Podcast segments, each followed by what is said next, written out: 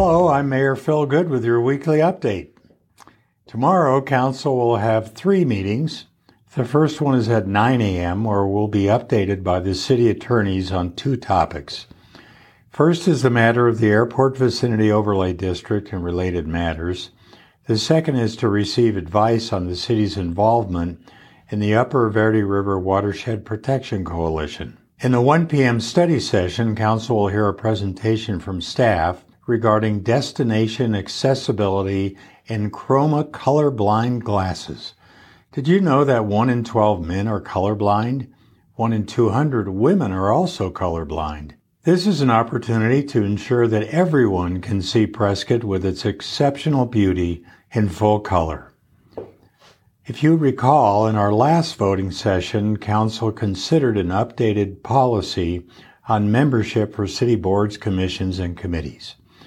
However, after much discussion, it was determined that additional revisions should be added, including a possible code of conduct. Staff has considered the suggestions from Council and will be providing two alternative resolutions for Council to consider at a future voting meeting. During the voting meeting, we will recognize the Citizens Academy graduates who have spent eight weeks learning about the city and what it takes to keep Prescott safe and running efficiently. We greatly appreciate the time these citizens have taken to learn more about our city.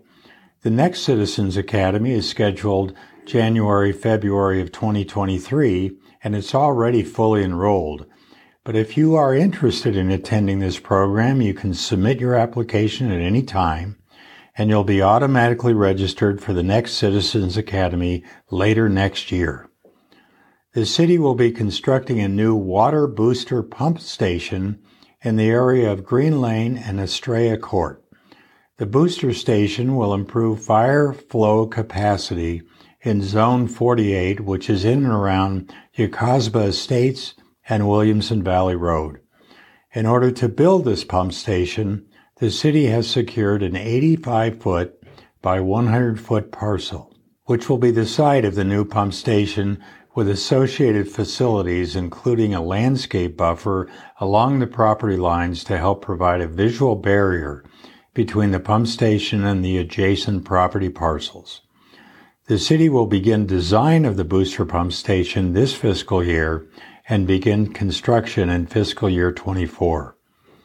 After hearing about the lack of workforce housing in the Prescott area and what that means to our community as a whole, and specifically to our staff, we will consider adopting a resolution that will establish a workforce housing committee. This committee will have seven members who have relevant experience or are representative of stakeholders. We will also consider a contract for security information and event management software SIEM is the acronym. According to the IT department, not having SIEM in our data management environment no longer makes sense. In fact, we have experienced several cases in just the past few months where we had close brushes with severe data attacks that would have been mitigated by the presence of this SIEM system.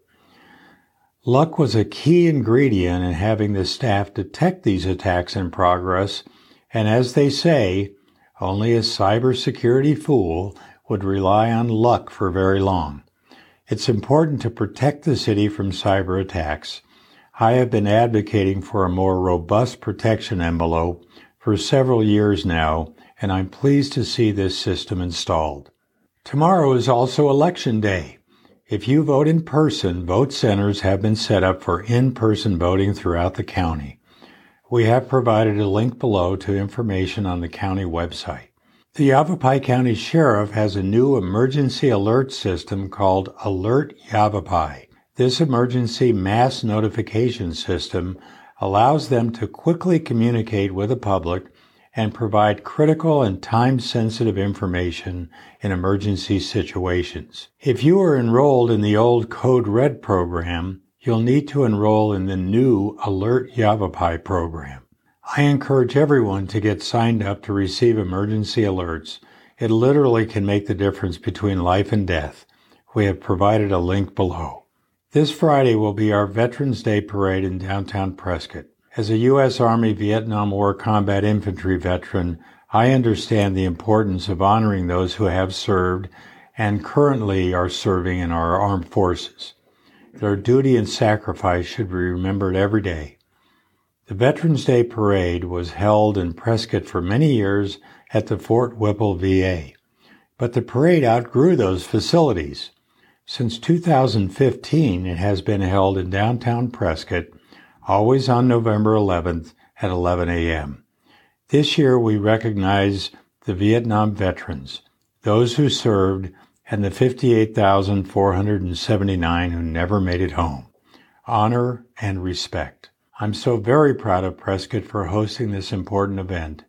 A few years back, Prescott was named one of the most patriotic cities in the United States. In part, I believe, because of this parade, the genuine appreciation our citizens show to veterans, and all of the services our community provides to our veteran population. As I'm sure you know, Prescott has one of the highest percentages of veterans per capita of any city in the United States, and we are proud of this fact and proud to honor our veterans. Thank you to city staff member and veteran Michelle Stacy Schroeder and her dedicated committee members, as well as the sponsors for hosting this parade every year. I hope you will take time to attend the parade and honor the veterans in your life every day. Their service and sacrifice for our country can never be adequately repaid. The City of Prescott Veterans Day Parade will take place on Friday, November 11th at 11 a.m. The parade starts on the intersection of Cortez and Willis Streets and goes south around the Yavapai County Courthouse Plaza. If you cannot attend in person, you can watch it live on the City of Prescott Facebook page. This year, I'm pleased to announce that Arizona Family TV 7 will also cover the parade for thousands of viewers around the state. The City of Prescott offices will be closed on Friday, November 11th in honor of Veterans Day. City offices will reopen on Monday, November 14th.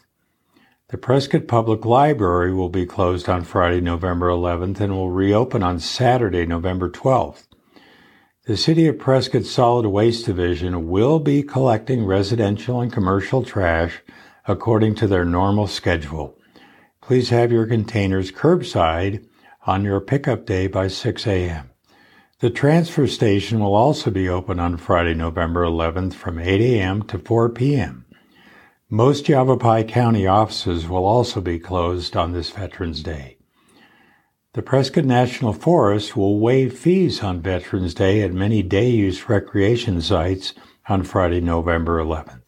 I'm Mayor Phil Goode. This has been your weekly update. Thanks for watching, and I'll see you next week.